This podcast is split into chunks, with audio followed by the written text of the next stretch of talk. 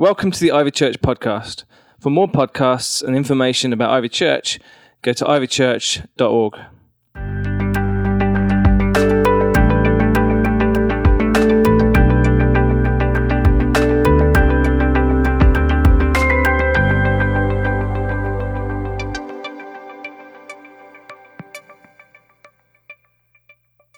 So, if you were here last week, um, the, the, story, the famous story is being told um, of the prodigal son, number one, because actually it's really the story of the prodigal sons. If we're doing it and teaching the kids, we generally only talk in the Sunday school about the, the first prodigal son, um, and we, we forget that Jesus, actually, the intention of it was that the Pharisees would hear the story and that they would put themselves in the picture and guess who they are they're involved he's wanting them to know that, that you've got to look out for not becoming an elder son. And uh, so I'm going to read from Luke chapter 15, and uh, you can follow along on the screen or in your own Bibles. Luke 15. Meanwhile, the older son was in the field. When he came near the house, he heard music and dancing. So he called one of the servants and asked him what was going on. Your, your, um, your brother has come, he replied and your father has killed the fattened calf because he has him back safe and sound. The older brother became angry and refused to go in. So his father went out and pleaded with him. But he answered his father, Look, all these years I've been slaving for you, never disobeyed your orders, yet you never gave me even a young goat so I could celebrate with my friends. But when this son of yours, that's interesting, isn't it? This son of yours, that's like a, you know, not mine, nothing to do with me, who has squandered your property with prostitutes comes home, you kill the fattened calf for him. My son, the father said, you are always with me, and everything I have is yours. But we had to celebrate and be glad because this brother of yours, was dead and is alive again. He was lost and is found. When I was in the police, you'd regularly get sent to um, a MFH, abbreviated it when you wrote it down, missing from home report. And as it's Mothering Sunday, any, any parent who's ever known, even for a, longer than a few moments, the, oh no, where is he? Oh no, where is she? Kind of thing, you'll never forget that sort of feeling. And um, so it's quite understandable when I'd arrive and you'd have a mother in particular who'd be there demanding that the, the, uh, the Coast Guard and the Army and the helicopter and the sniffer dogs all be dispatched to come and find the missing child at once. And um, yeah, there was a line on the form that would save us an awful lot of trouble. And you, if you did what it said, and you had to, you had to actually tick a box to say that you'd done it. And it said, uh, Have you searched the house? Because that's what you have to do first of all, was like search the house. And then you might find actually, forget the sniffer dogs and the Coast Guard and the army and everything, because the child's asleep under a bed or has been playing hide and seek and kind of, you know, he's in a cupboard or, or something like this. And, and um, we looked last time at what it is to be lost in the world. And in some senses, people are lost in the world, actually, it's fairly easy to spot somebody who's lost in the world. And yet, and Jesus does talk about that in his story. He talks about the first son and how he squandered everything. And it seems that some people only ever going to learn the hard way. He had to hit rock bottom before he would come to his senses and say, I'm made for more than this, and, and go back, take the journey to go back to his, his, his father's house. And rather than get the roasting that he might have expected, instead he got the roast beef that he didn't expect. You laughed this time. Last, uh, last bunch, I've got to tell you, there was just like. So, yeah, I like this. I like you all better now. I can't believe I said that because people are going to be, oh, you like them better than anyway. But he was given the three things that he needed most. Somebody who's lost in the world needs three things a robe, a ring, and sandals. That's what he was given. And what does that represent? He wasn't just given a party, he was given a robe, and ring, and sandals, which is a place to be, permission to do, and a purpose to go. We've not been very good sometimes at the church in giving lost people what they need. We've maybe even not even noticed. We've not thrown a party. We've not really celebrated when they've come home to the Father's love. But even beyond that, we have to give them what, what they need to be able to go and make a difference. That's part of what this series is about. But as like I said, it's easier to spot somebody who's lost in the world than it is to spot somebody who's lost in the house. See, this is not necessarily that everybody's at the lowest stage and living with pigs, but even if somebody seems happy and looks like they've got everything in place, if they're looking for a place and a purpose outside of the love of God and the will of God, then they are lost. And no matter how far they're going and how fast they're going, they're going in the wrong direction.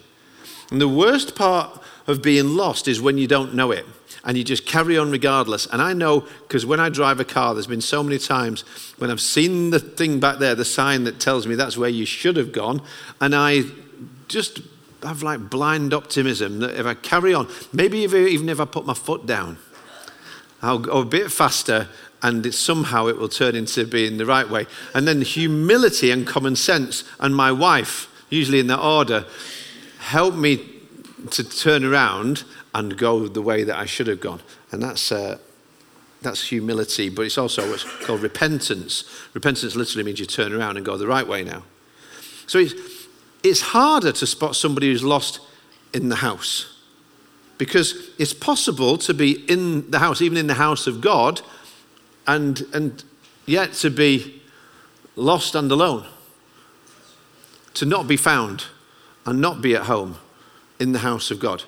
1 Samuel chapter 3 describes a time, the days, it says, the word of the Lord was very rare in Israel. And the priests who were supposed to be there to help connect people to God had become very self indulgent and corrupt and indifferent to the people. And the lights were going low one, one time when God started to speak to a sleepy young boy by the name of Samuel very famous story that um, Hannah has prayed for this child, and then when he's born, she dedicates him, literally gives him back to God to grow up, and he grows up in the tabernacle of the Lord. So he's, he's in the holiest spot on planet Earth. He's been dedicated to the service of God, but even though he's lying there next to the Ark of the Covenant with all of the holy stuff all around him. Just because he was in the house of God didn't know that didn't mean that he knew the occupant. That's why it's really important for us to pray for the children in the church too. That they have that that this is for me realization. This isn't just for, for you. Proximity to the things of God is no guarantee of intimacy with Him. You know, you can grow around, up around church, you can grow up in one of those kind of families and hear all about him. But in the end, God had to call Samuel over and over and over. And then he needed somebody else to come along and help him know this is who is speaking and this is what you do about it. And so uh, he was given the words to say Speak, Lord, your servant is listening.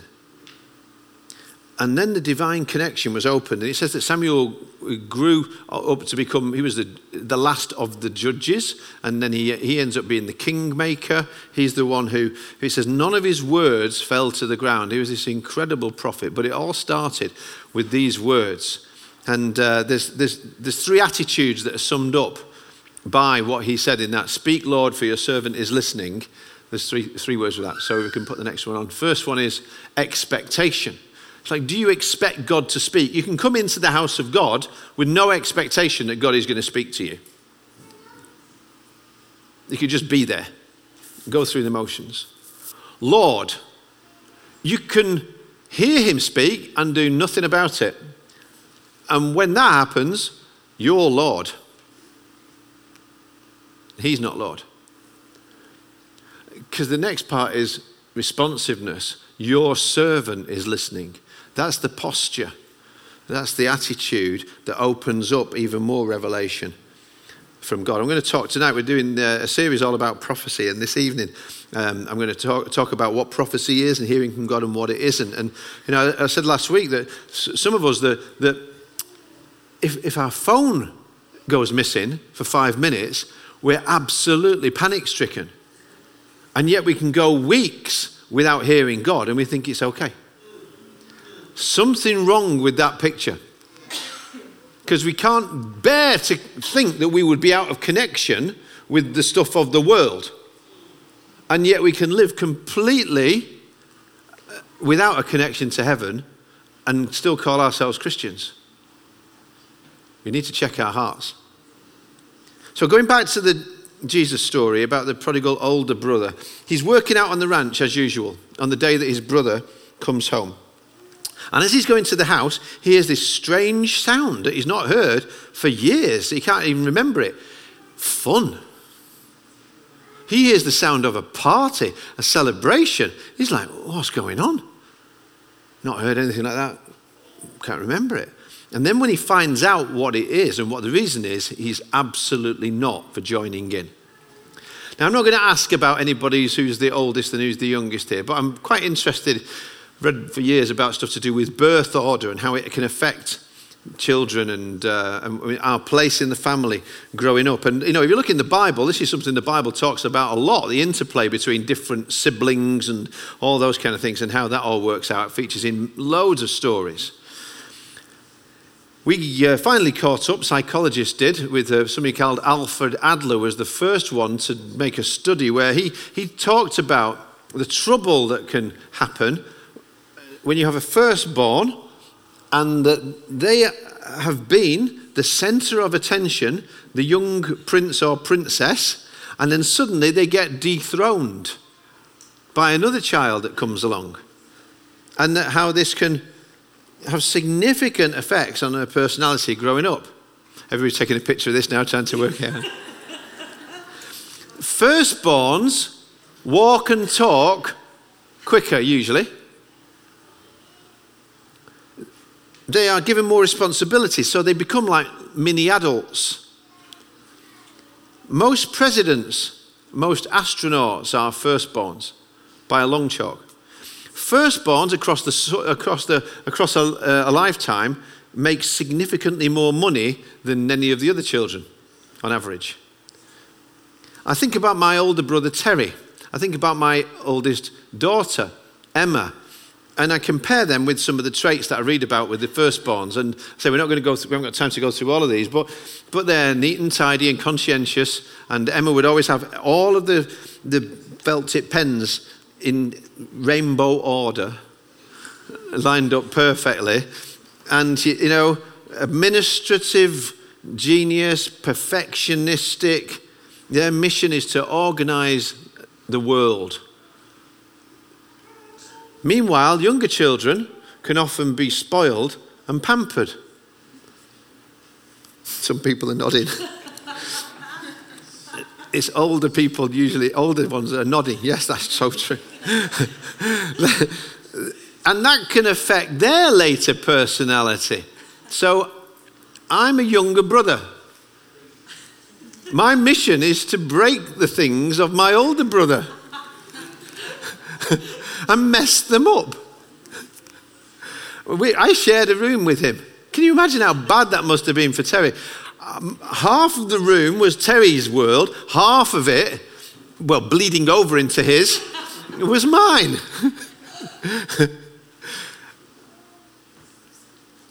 and now I look at my grandsons. I look at Cole and Leo and what, what they're like, and I'm like, oh man, I must have been so annoying.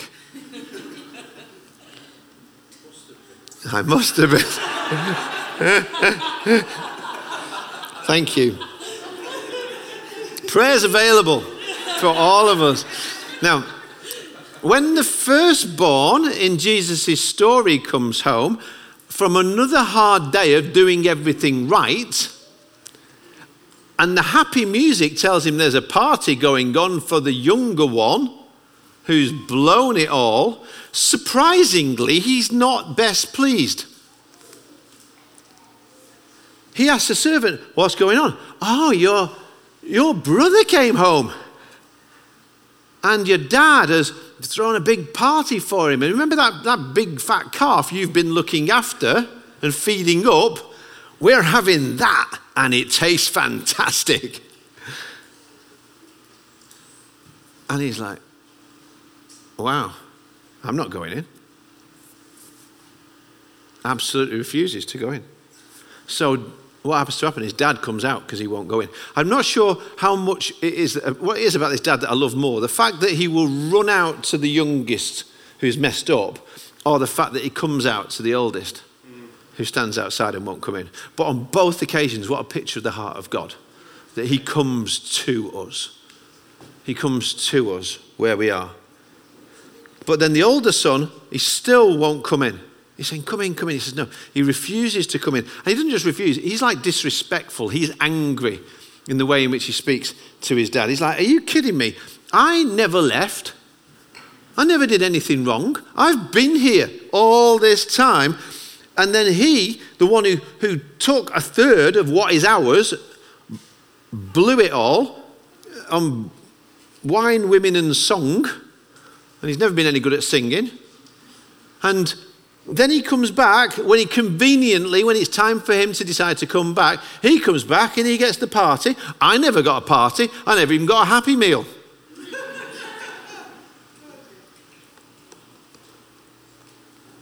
All these years, he says. Now, he's been lost in the house, and there are many people, there are people in the church who get lost in the house. And they, they complain, they moan about money spent on mission time and effort that's spent on reaching them because who's looking after me? Who's going to look, who's going to, who's going to look after us? And they work and they serve and they sometimes do it patiently and sometimes they do it grumpily, but they work and they work. And it's like the contrast is Martha and Mary, and that's a whole other sermon. But you know the story, most of you, that Jesus came and visit, visited, and it says Martha opened her home. But when you read the story, it's only Mary who opened her heart. Because you can open your home and not open your heart. Martha it was so busy, busy, serving, getting everything right, she forgot who she was doing it for. And I don't know what the birth order was in that house, but I could probably hazard a guess between Martha and Mary. Because it says Martha was distracted by all the preparations that had to be made. She came to him and asked, Lord, don't you care? See, that's what this attitude ends up doing. It says God doesn't care about me because he cares too much about them. Lord, don't you care that my sister's left me to do all the work by myself? Tell her to help me. Lord, I'm going to tell you, Lord, what you need to do and what she needs to do. What a way to talk to Jesus. And I have to wonder about the condition of the relationship between the older brother with his father when I read how he expressed his disapproval at the decision, as far as he was concerned, just to waste more on a waster. And he uses the nastiest words he can possibly use to, to paint the most horrible picture of his younger brother imaginable, rather than even consider mercy and forgiveness and grace. Three attitudes that he voiced are in direct contrast to the things that Samuel was told to voice in order to be able to open up a connection to God. Let's look at this contrast entitlement rather than gratitude. All these years, I want a badge of honor for the amount of years I've served. Slavery, what have I been doing? I've been slaving for you. What does that tell him about the father? Who does he see his father as? Resentment. He refused to come in. That tells us about the house and how he feels about the house. He's not at home. He can be at the house, but he's not at home. No matter how the father pleads with him, come in, come in, he stands there bitterly glaring on the threshold, on the doorstep. No way. He's lost and alone. nearly 11 years ago now, weirdly, uh, I came here and there was a, a, meeting when we were the other way around where the, people, the good people of Ivy Cottage were um, quizzed me for a good long time, actually. It was the biggest, longest job interview imaginable by the most people. I loved it. And uh, I got asked all kinds of questions. And then at the end, they said, okay, uh, come back in a couple of weeks and we're going to take a vote as to whether or not we're going to, we'd like to invite you to come and be the senior leader here. And when that happened, I prayed about it and I actually said, you know what, I don't want to. I don't want to come and preach a sermon. I'm going to show you a little video and then I'm going to go to my mate John's house and you can have your vote and you can let me know what you think and then we'll pray about that. So um, was a video that was shown, Reinhard Bonnke. There's a cruise ship going through the world. Some of you were there.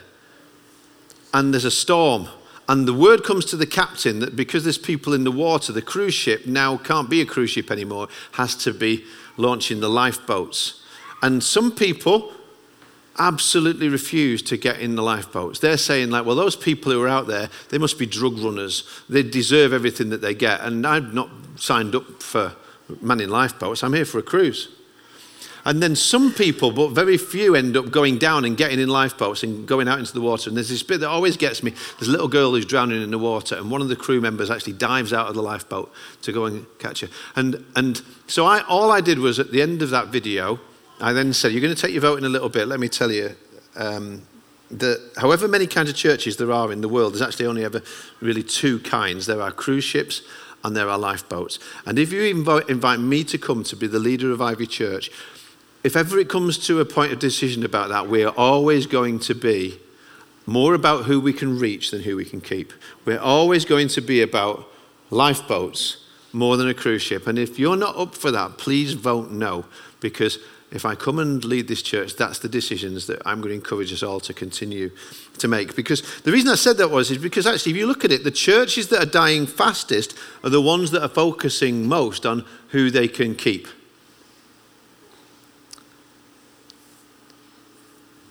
I'm so grateful that this church has so often decided let's man the lifeboats. Let's not just sit here comfortable and do that, but let's be thinking about, because it isn't just, actually, this affects whether you're lost in the world, it also affects whether or not you get lost in the house. Because that's an attitude in, in our hearts that stops us coming in. The reason that we have this heart is because we want to be like God. We want to be like the Father who goes out and says, Come in. Rick Warren says it takes an unselfish church to grow. The highest form of selfishness is to be content to go to heaven alone.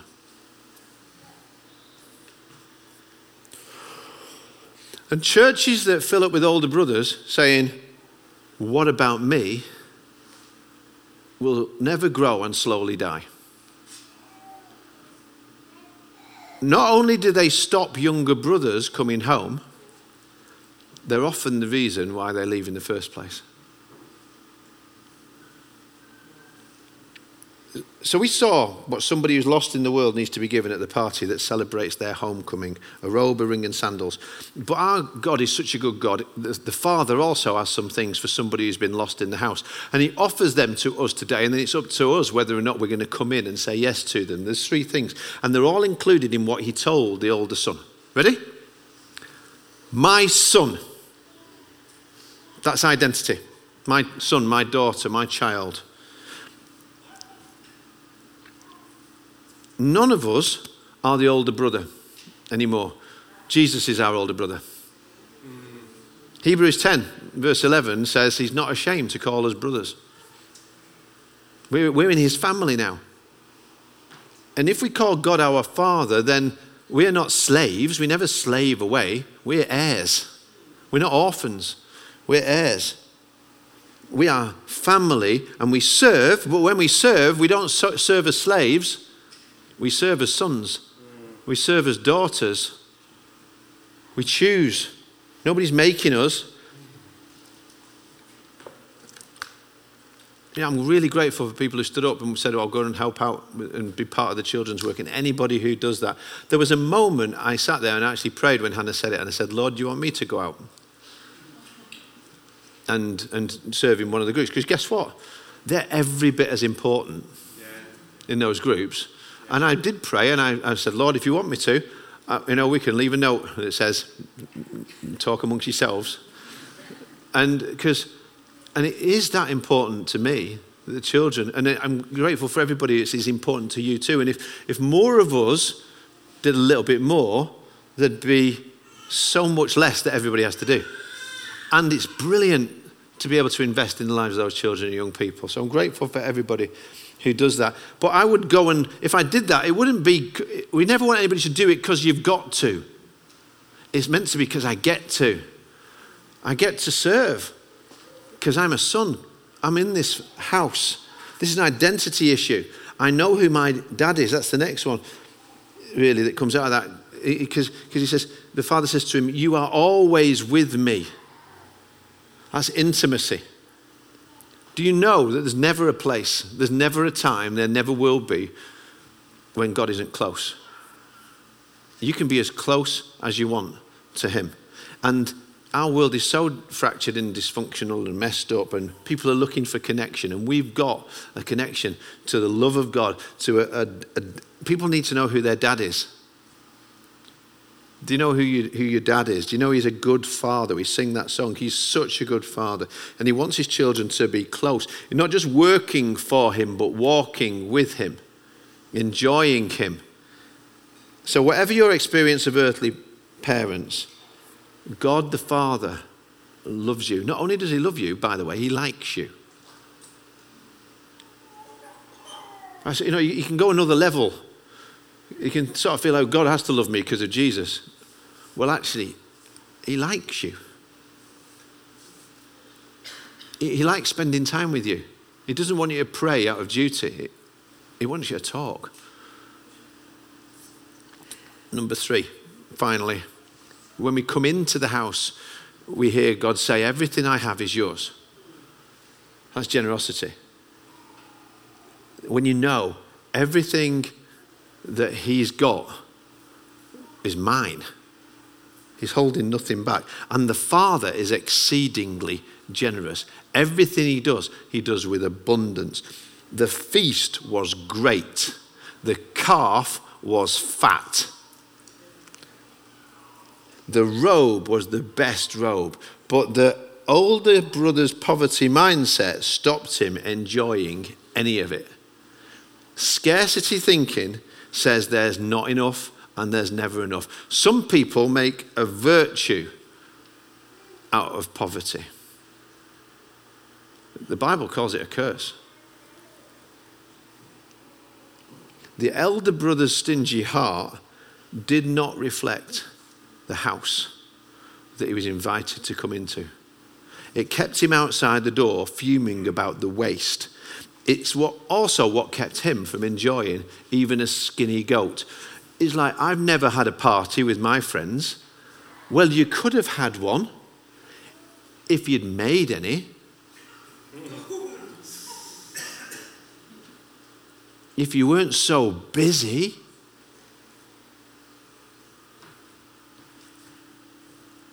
He gave himself credit for not spending anything. But if being rich is sinful, God is the biggest sinner of all. You look at what's the streets of heaven made with? Gold. What's the gates of heaven? Pearl. Our God is a God of abundance. There's no deficiency. There's no lack in heaven. He, the Lord isn't stingy with anything. The Bible says he withholds no good thing Jesus said, Ask. He wants our thinking to be abundant. I'm talking not just, I'm not saying, oh, go and get yourself a Rolls Royce off God. I'm saying there's enough. Because when you realize I'm in this house now, I'm in this house and he's my dad. I've got an inheritance that cannot fade. That's why Paul encouraged the Philippians. He said, My God will meet all your needs, not according to your needs, not according to your wants, but according to his abundant riches in Christ Jesus. When you make yourself available to God, he makes himself and his resources available for you. His hospitality, his generosity, just say, Come in, come in, there's enough. There's enough for you. And the thing is, when I start to let my mind change like that, when, it's, when my heart changes like that, because I know this is my house, when it's my house, I can go to the fridge and I can get what's in the fridge because it's mine. This is, I, I've got rights. And if you want some, it's all right, it's here. There's enough not just for me, but there's enough for you as well, because this is my house. There's plenty more where that came from. Some time ago, somebody came to me ages ago and said, Can I, is it all right if, we, if I use your church to have a meeting here and to pray for the sick? It was a while, years ago. And this was somebody who'd been in the church for years. And I said, Why do you think it's my church? It's your church. It's like, it's, it's yours.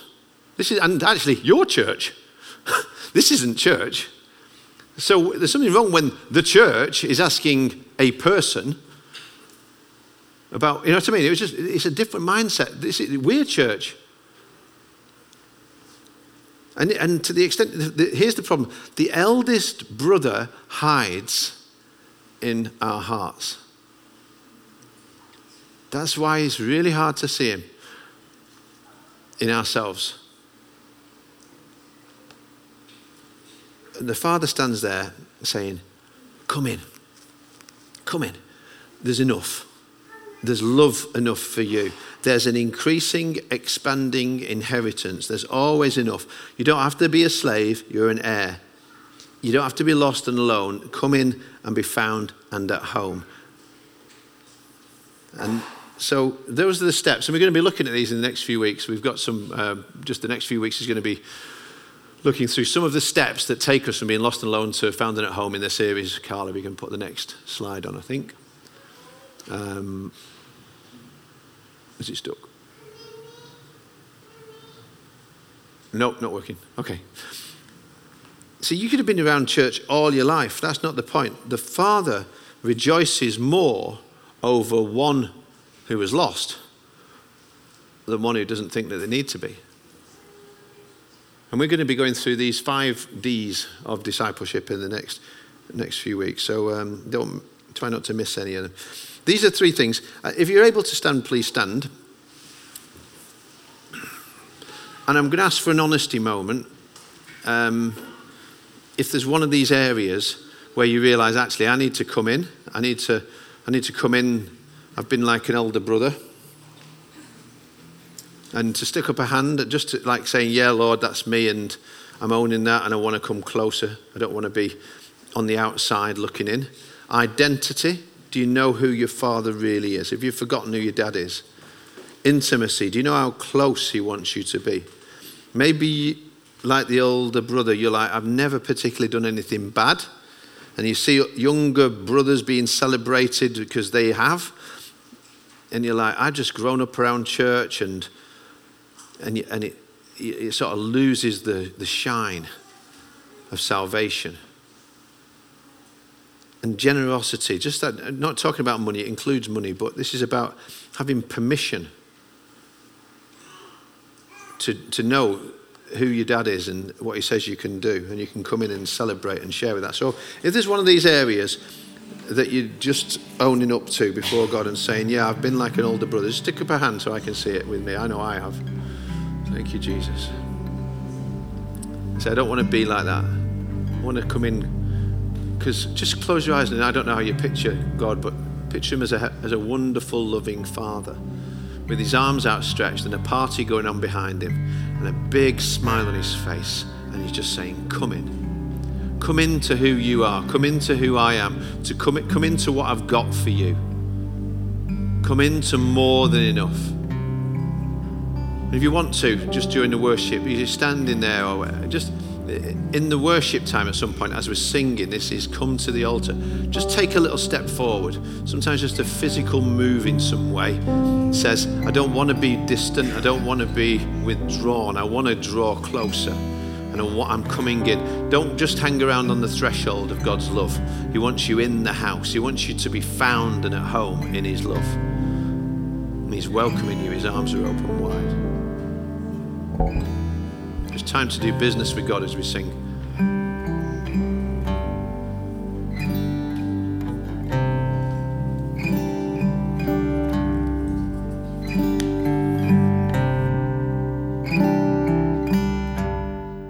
Thanks for listening. For more podcasts, go to ivychurch.org forward slash media.